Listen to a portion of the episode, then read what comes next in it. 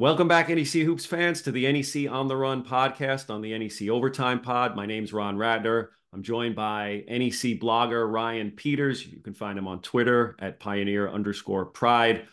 And we are ready to get going this week. Ryan, three weeks in, we have six teams separated by one game from first place. It is a, uh, we're setting up for a nice uh, tiebreaker march for, for the NEC staff. We can't wait. Uh, it's the games have been great. Um, let's start this week with Le Moyne.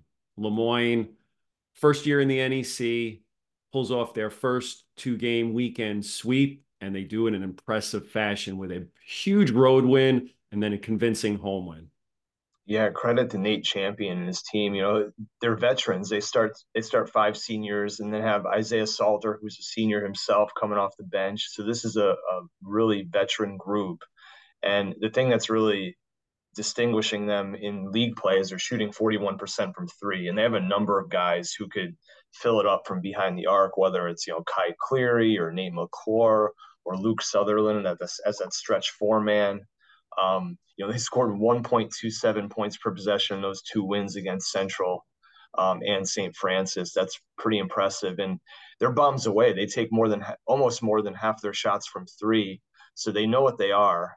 They're a team that can make perimeter jumpers. And when they are on like they were on last week, they could pull off that big upset in New Britain against Central Connecticut. And, you know, credit to credit to the you know Le Moyne for figuring out a way to win that game in regulation against Central Connecticut. You know the Blue Devils seemingly had the last shot in regulation, and I know Jordan Jones saw a seam. He tried to get to the rim, he missed a shot, and then credit to Kai Cleary and Nate McClure kind of connecting on that terrific fast break with less than five seconds left and the finger roll to you know get the win with 1.2 seconds. Just a great finish for Le Moyne and. uh you know that veteran team now they're rolling. They have some confidence. They're one game back in the standings at three and two, and uh, they're just like Stonehill last year. You know the veteran team coming in from the NE10. They're going to be a factor down the down the road here. So one correction, that was actually DePersia who made that pass to McClure at the end of the game, the, okay. the bounce pass. So let's just talk a little bit about the experience of this team that you touched on. So I'm looking at the roster now. You have uh, Kai Cleary, Mike DePersia, Isaiah Salter, Luke Sutherland, Nate McClure, all grad students. So they've been through, uh, let's see, one, two, three. Is it four of those five have played Division One basketball prior to uh, coming on at Le Moyne. Okay, so they've been there. They have experience. They've been through big games, and going to Central Connecticut, an unbeaten team playing great basketball, they just didn't seem phased. They took every shot that Central gave them and came back and answered it. And then the next game against St. Francis U, you're also now, of course, they had an unreal shooting night 18 three pointers. It was the most three pointers in an NEC game since 1998. So they shot lights out. But in your mind, their performance against Central and then against a very young SFU team that has a ton of talent, but you know they're starting four freshmen and uh, an underclassman starting lineup. How much does that experience play in to what they can do here in their first year? Is there a there's like a Merrimack Stonehill like quality to what they're doing right now from their first years? Yeah, they, they have 22 and 23 year olds. And when they're playing a St. Francis team with 18 and 19 year olds, that's a big advantage. You know, I think back to, to Wagner in the last year with Alex Morales and Elijah Ford and Will Martinez. Those were men among boys. And, you know, their experience obviously played a big role. And, you know, Le Moyne, if you have that experience like Merrimack did in their first year in the NEC and then Stonehill last year in their first year, that that plays up that plays up and they're, they're going to be unfazed and some of these guys pre- previously do, do have division one experience so they're not you know new to this kind of level of competition so they know what they're doing so um, yeah i mean the experience is huge but obviously you need playmakers too and they have great playmakers kai cleary is a top five player in my opinion he could he could get a shot anywhere on the floor uh, Luke Sutherland is a problem. He's a stretch four man who can make a, a perimeter bucket. So you got to go out and guard him. That's a problem. Um, you know, and DePersia, he is just I love him as a point guard. He's doesn't turn the ball over, finds finds open teammates. He's a beast on the defensive end of the floor, great on the ball defender. I mean, they just got Isaiah Salters coming off the bench. I think he's underperformed up to this point in the season, but he's got another level in this game, which we actually saw. He had 15 points in one of the games this weekend. So, uh, yeah, no, this team is going to be a factor. They have the experience. Nate Champion's been around the block a few times, you know, as a player and a coach with this team. So, look out. You know, as a as a Sacred Heart alum, I'm relieved that they got that win in Le Moyne out of the way before Le Moyne caught fire. You know, because now going up to Le Moyne is going to be a problem for a lot of these schools. Yeah, there's definitely a lot of pick your poison with Le Moyne. Who are you going to leave open? Who are you going to allow to take uh, shots? If they're knocking down shots, they're they're tough to beat. There's probably going to be some games where the three's just not going to be there that day. Maybe those are the days where you can pick them off. Um, but a fantastic start for Le Moyne in their first year in the NEC. Let's go to another hot team right now uh, that you just mentioned, Sacred Heart. Uh, Sacred Heart now four and one, tied with Central for first place in the NEC standings. They seem to have now righted the ship after a, a bit of a struggle period at the end of non-conference play. We are going to talk to Joey Reilly later in the podcast, who has been red hot from three-point range what's your impressions of your Pioneers at this point in the season? Now I know they're still dealing; they're dealing with some injuries. They are, but it hasn't seemed to they they haven't lost their stride here in the last couple weeks. They haven't. They, they they've been playing well. They do need to get Nico Galette healthy. We don't know when he's going to return. He's been dealing with injuries, and he tried to play up at Le Moyne, but he just couldn't move really well on the floor. So he only ended up playing nine minutes in that game. Um, they hope to get him back soon. Um, I don't know about Tanner Thomas. You know, he's got a bad back right now. He hasn't been progressing as they they want him to. So I don't know if he's we're going to see him the rest of the year. They're hoping they could get him back, and obviously he'd be a big boost to that offense. But um, you know, Joey Reilly's been kind of carrying the team right now. He's been shooting lights out from three, and because of Reilly's shot making, he's made he's scored at least 20 points in the last three games. Aiden Carpenter's really emerged of late. He's got three straight games in double figures. We already know how good Alex Sobel is, you know, as that unique big man, that five man who could who could score in the low post. He could pass anywhere on the floor. Uh, he's great in transition. And the, you know the, the cast of characters, you know, Solomon could get hot at various times. McGuire's done a better job lately of not turning the ball over. He was kind of a turnover machine early on, but you know he had five five assists, only two turnovers against a tough Wagner defense on Sunday, and that certainly helped. So um, they're going to need Nico, I think, to compete with the Merrimacks and Central Connecticut's of the world. But right now, they're kind of riding the ship. They're winning the games they're supposed to win, and they're obviously uh, holding serve at home. So I, you know, I like the Pioneers way they're looking as long as they could get Nico Galette back healthy, and that remains to be seen for the moment. I think we talked about it in previous weeks about the depth of this team, the depth, the talent, the size of this team. What do you think? You know, as a health, if Sacred Heart's healthy and firing on all cylinders, do you think they could be the best team in this league? Yeah, I mean, they were the preseason number one, and I think that was with a, for a reason. Um, I don't know if that was unanimous number one. Was that unanimous? I don't. I don't think so. Maybe one no, team got remember. voted as number yeah. one besides Sacred, but most of the coaches agreed that this was the most complete roster when they had Nico Galette and Tanner Thomas and all those guys, you know. And we didn't know at that point how good Alex Sobel would be. You know, Kyle McGee's been a factor, you know, you know, for for the Pioneers as well. Yeah, if if if Nico Galette comes back, I'm comfortable saying that it's them, Merrimack, and Central Connecticut at the top of this league, and it could go any way, any which way in that NEC tournament. When you you, you need a couple possessions to go your way, when you need the bounce of your ball, they would actually be you know in contention if they have a fully healthy team at that point. Um, but you know injuries happen too. Look at Wagner. Wagner's got seven guys right now, and they're still figuring out that you know they're they're still playing well at four and two. Um, you know, or I'm sorry, three and two but yeah, Sacred Heart absolutely can be contender. There's no doubt in my mind. Um, they're playing like a contender right now, but like I said, they're going to need Nico Galette for the stretch run, especially when they have to play Central Connecticut and Merrimack in March. Right. Sacred Heart did get seven of the nine first place votes in, in the preseason poll. So they were they were a clear favorite. One last thing on Sacred Heart. We're going to talk to Joey Reilly. Uh, Joey Reilly right now is in that 50, 40, 90 range. He's shooting over 50% from the field, 40% from three, 90% from the line. I looked this one up. 13 players in the history of the NCAA have finished the season with those numbers. Now, Joey needs to do a little work getting to the line to meet the meet the minimums because he hasn't mm-hmm. gone to the line enough. He's probably about a, a half a free throw made per game short right now. But what he's done has been special to start league play. I mean, I love watching him. I love watching him free himself up for shots. He's got a nice quick release. It's so it's so smooth. And when he is able to hit shots like that, how much does that open things up for the guy for the other players, the Carpenters, the Galettes that can drive to the hoop, and then even Sobel, you know, doing his work on the block?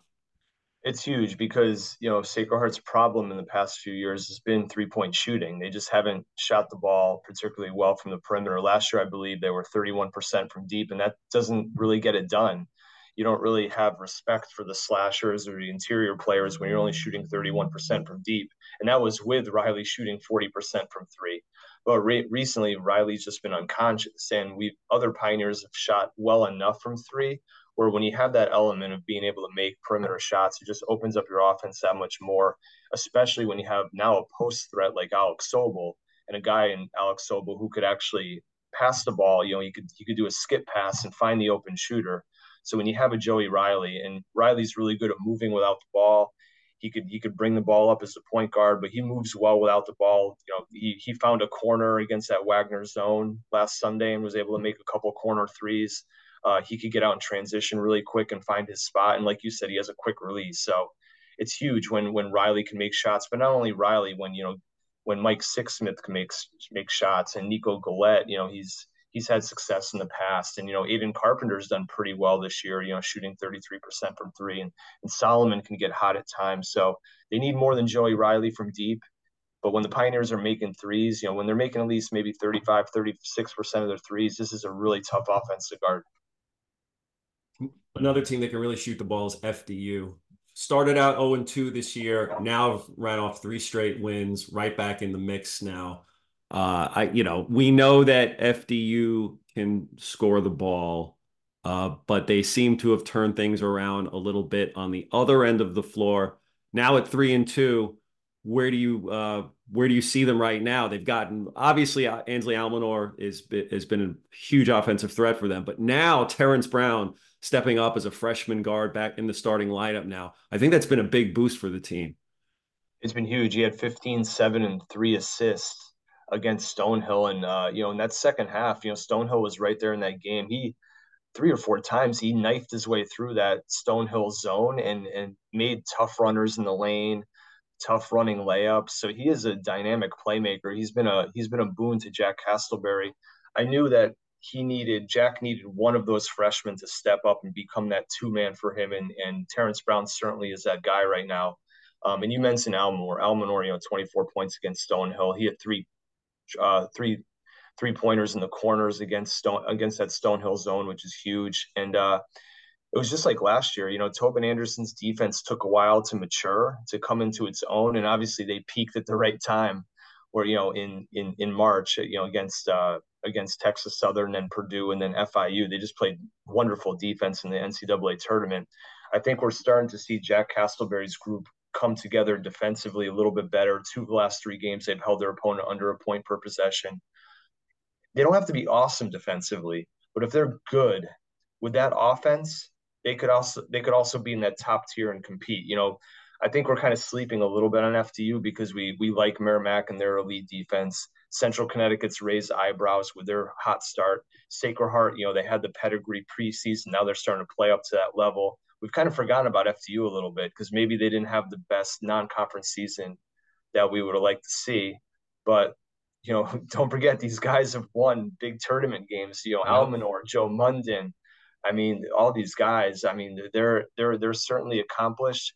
They're hungry. They obviously want to, um, you know, they, they want to like kind of replicate the success from last year. And then Joel Emmanuel's really stepped up in his sophomore year. He's he's a man right now. He's a guy who could definitely be an all conference player. He's he's actually one of the most efficient guys on that Knights team in terms of shooting the two and, and just being, you know, really efficient on the offensive glass. So uh, no, this is a team that could definitely compete. We can't forget about them. They've taken care of business these last three games. You know, they haven't beaten anyone huge yet, But you know they're going to host Sacred Heart next Saturday. That's going to be a big one for them, a big test for both teams. I don't know if Nico Galette will play in that game, but that'll be a good statement win if Jack Castleberry can somehow get the win there on that Saturday. FDU starts four game home uh, homestand right now. Opening up with Central Sacred Heart. So we will learn a lot over yeah. the, this week. Um, then we have LIU and Wagner. So four games, FDU, uh, team that, you know, if you watch them, they never, they're never out of a game. That team can roll off 12 straight points in two minutes. I've seen it this year. You know, they'll, they'll get into a deficit and then they'll work their way right back out of it. So, uh, FDU is a dangerous team. But let's talk about we talked about them last week, the Wagner seven, right? The Seahawks seven, the Seahawks Magnificent seven. seven. And what a really nice win they had up at Merrimack. Merrimack had won 13 in a row at home, really tough place to play. And Wagner goes up there and gets the job done. Uh, Donald Copeland doing a great job this season. Uh, that improved them. They were they were in first place for a couple of days there before falling in a very competitive game uh, against Sacred Heart on Sunday. But what were your thoughts watching that Merrimack Wagner game? It was impressive. You know, Merrimack took a five point lead late in that first half, and it kind of looked like that might be it for Wagner. You know, Merrimack would start to go on a little bit of a run and just continue to build up that separation and, and get a comfortable win at home. But they opened the second half on a 12 2 run. Um, and I was just so impressed. You know, these guys, these seven guys complement each other so well. You know, you have the elite slasher and transition guy in Melvin Council. You have the bully ball four man who's great in the mid range in Tahron Allen. Keontae Lewis is your bruiser down low. Um, you know, Kelton's that stretch four man who also could run the floor. You know, Julian Brown's a playmaker. He could get a shot anywhere on the floor and he, he could make it. He's very efficient. And then Javier Esquer is that high IQ point guard. And then even Sek Zongo you know, we saw 15 and seven out of him against Merrimack. You know, he was great at just using his athleticism to find seams in that zone and finish. You know, he finished, he made three buckets on cuts against that Merrimack zone. So his athleticism, um, and he's really good on the defensive glass. You know, these seven guys, it's a thin team, but they all complement each other really, really well. That's what I love about this team. And, uh, they're they're all bought in. You know, you're you're always going to be bought in if you're under Donald Copeland or Bashir Mason or those guys. Like they buy they they're bought in on the defensive end. They did just enough to kind of slow Jordan Derkack down in that game. You know, Derkack only had eight points on on three of nine shooting, and that's certainly an off night for him. Um, but they're you know they're they're they're a they're a live team for sure. I mean they're they're obviously. I would love to see him get one one or two more guys into that rotation if Zay Blake could ever come back, or maybe Churchill Bounds gives him a little more depth down low. But they're running really well with the seven guys right now. Um, obviously, it, it's precariously thin. You know, they can't afford another injury or two, but um, you know, this this is a really good group of seven, and I'm sure Donald Copeland is pleased with his team being now three and two, going into you know going into a big home matchup against Merrimack on Thursday. Yeah, rematch uh, immediately here.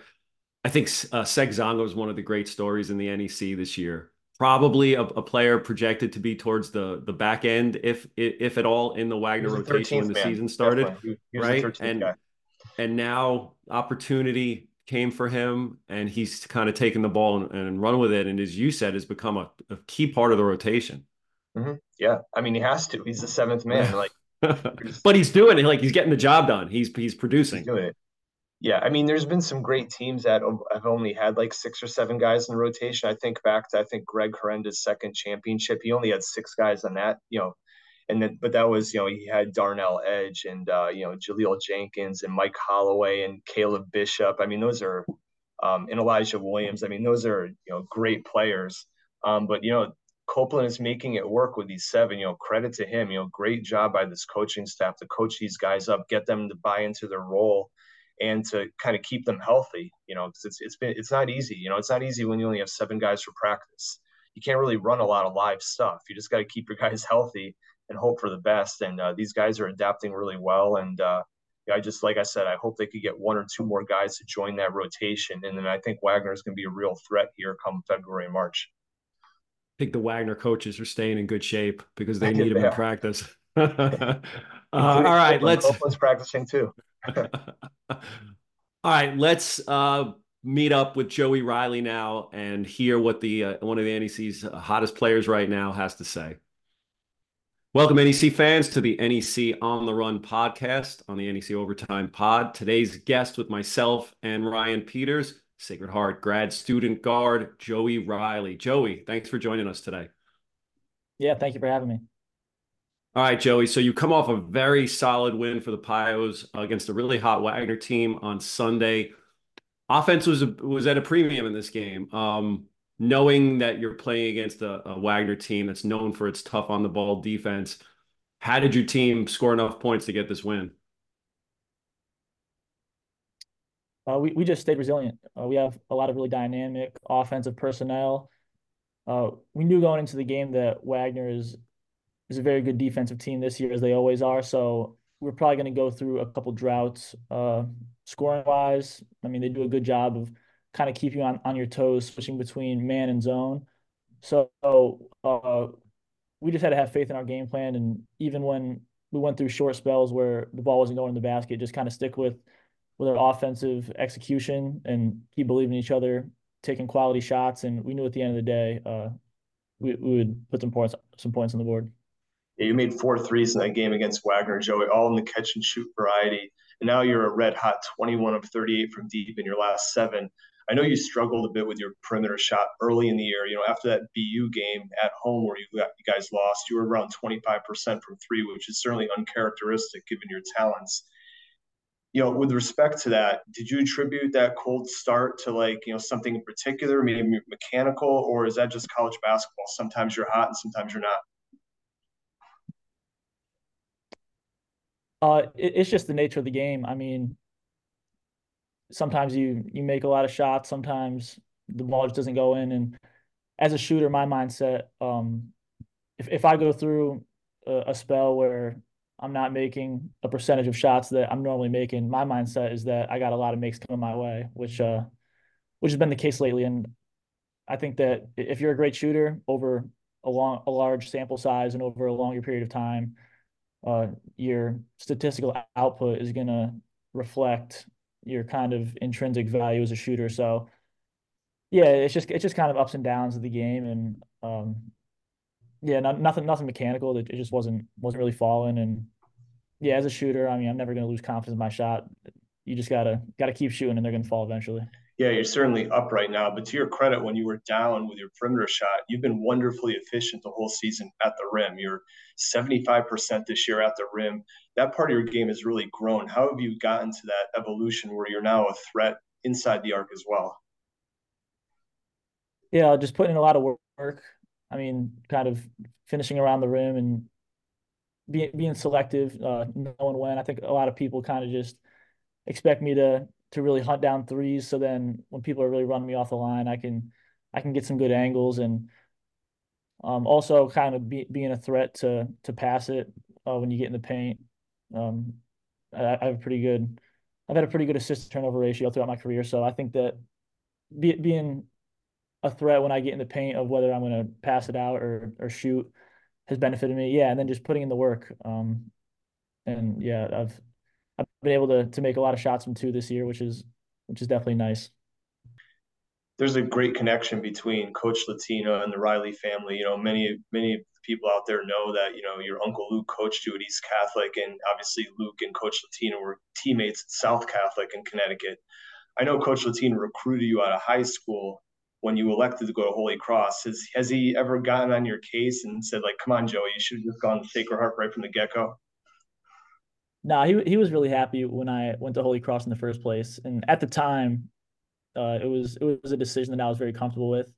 Obviously, I'm super happy that I ended up here, and everything uh, since I've been here has been has been amazing. It's been an amazing experience. But uh, yeah, it's it's great playing for a coach who I have a close relationship with, and uh, yeah, I'm I'm very grateful for the opportunity that Coach Latina and the rest of the staff here has given me, and yeah, the everything just worked out exactly how it was supposed to. Hey, Joey, let's talk a little bit about your shooting. Um, you're on this hot streak right now. It's been fun to watch. Let's have a little fun here. If I gave you 100 shots, 100 threes, 20 from each spot in a practice, how many of those are you going to can? In a practice setting with no defense, catch and shoot? No defense. Rapid fire. Fire up.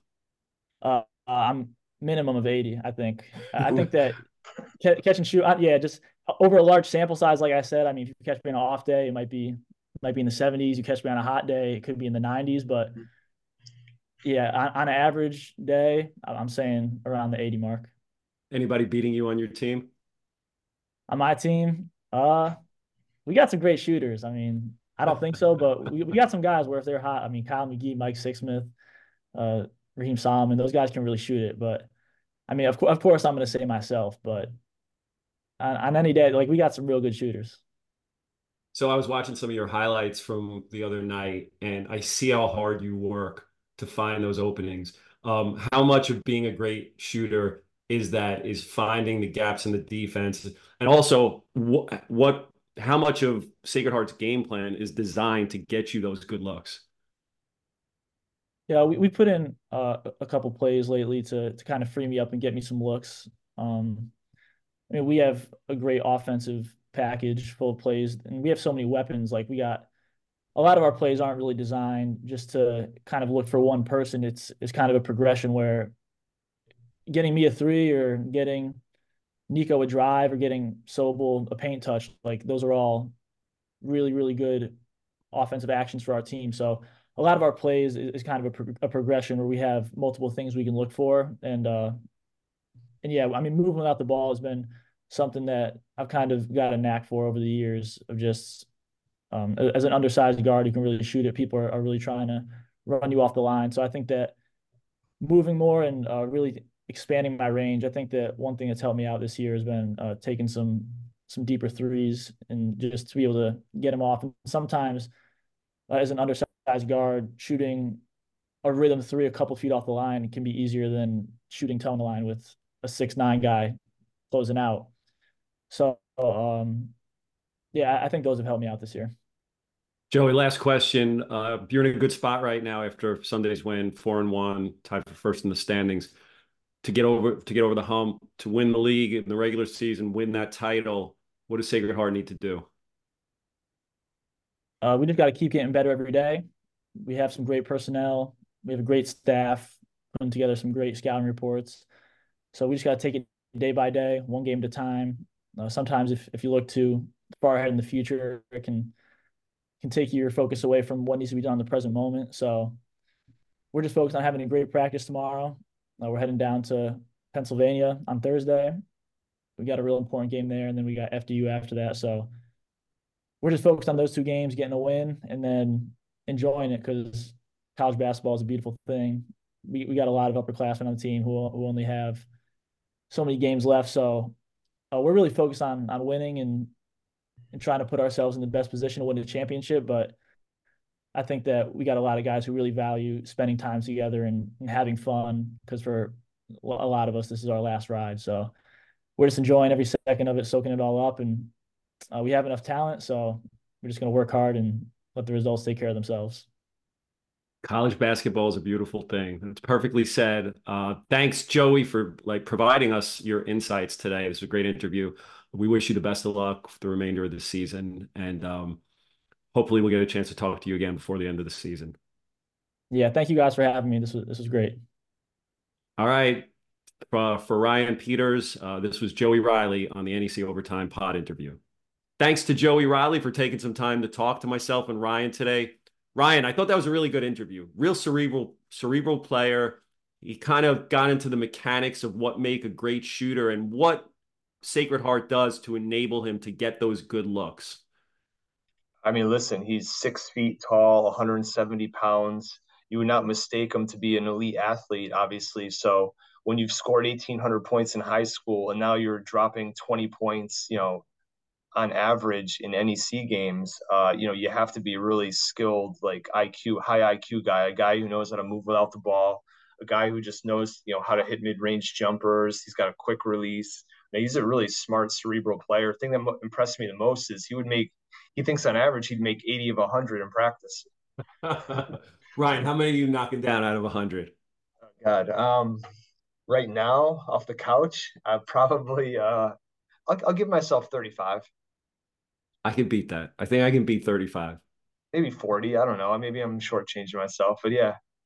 if I ever have any free time again, uh, you know, after maybe one of my daughter's travel games, I'll, I'll go behind the arc and uh, I'll ask one of the girls to feed me 100 balls, and we'll see how I do.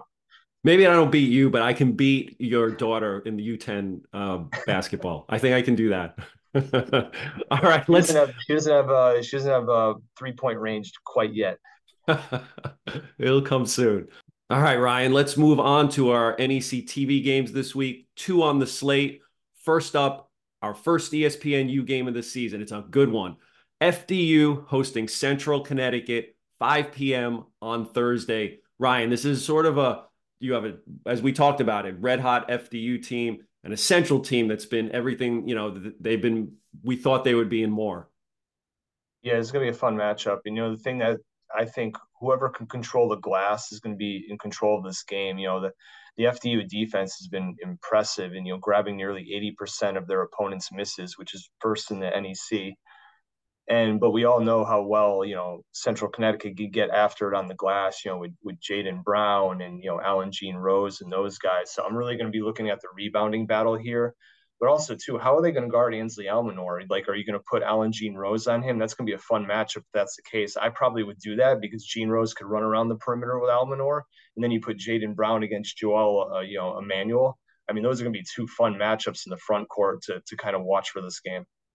Our second NEC TV game of the week is on ESPN Plus this Saturday at 4 p.m. Merrimack squad firmly in contention right at the top of the NEC standings against the young St. Francis University squad who will play well at home. We know that. Merrimack has to take the long trip out there. What are you seeing from this one? Well, Joe Gallo's career six and one against St. Francis, and I think he's four and zero oh in Loretto. So he's been doing just fine traveling out to Loretto, PA, and, and beating the Red Flash. So we'll see if he can continue that streak for me, I'm, I'm fascinated to see how Eli Wilborn, you know, the great freshman for for SFU, how he does against his zone. You know, you look at the analytics; he hasn't really faced his zone yet. So how how is Rob Krimmel going to feature him against that that tough two three zone? How is he going to get his looks? I can imagine he's going to try to get in the middle of that zone and try to get you know interior touches that way. Because I know he could he could he could make that jumper at the free throw line. He could drive it a little bit. It's going to be very interesting to see how that develops. And uh, you know, Jordan Derkack had a near triple double in his last game against Stonehill, you know, 12, 11, and 8. Um, and so, you know, you get Derkack rolling against that St. Francis defense. That's going to be a problem for Rob Krimmel. And that Merrimack zone, you know, they forced 22 turnovers in that Stonehill win it's been a bit of a problem for that young red flash team. They haven't been able to protect the ball that well. You know, 22% of their possessions have led to a turnover. That's one of the, the highest rates in the country. So they really need to take care of the basketball. Easier said than done against that Merrimack zone, but that certainly bears watching. Along with our two television games this week, there'll be six other games on NEC Front Row and on the NEC On the Run series of streaming apps. You can catch those as always for free. That'll do it for this week's NEC on the Run podcast. Thanks to Joey Reilly from Sacred Heart for taking time out of his schedule to join us, and to my partner in crime here, Ryan Peters. We will be back next week for week four of NEC on the Run.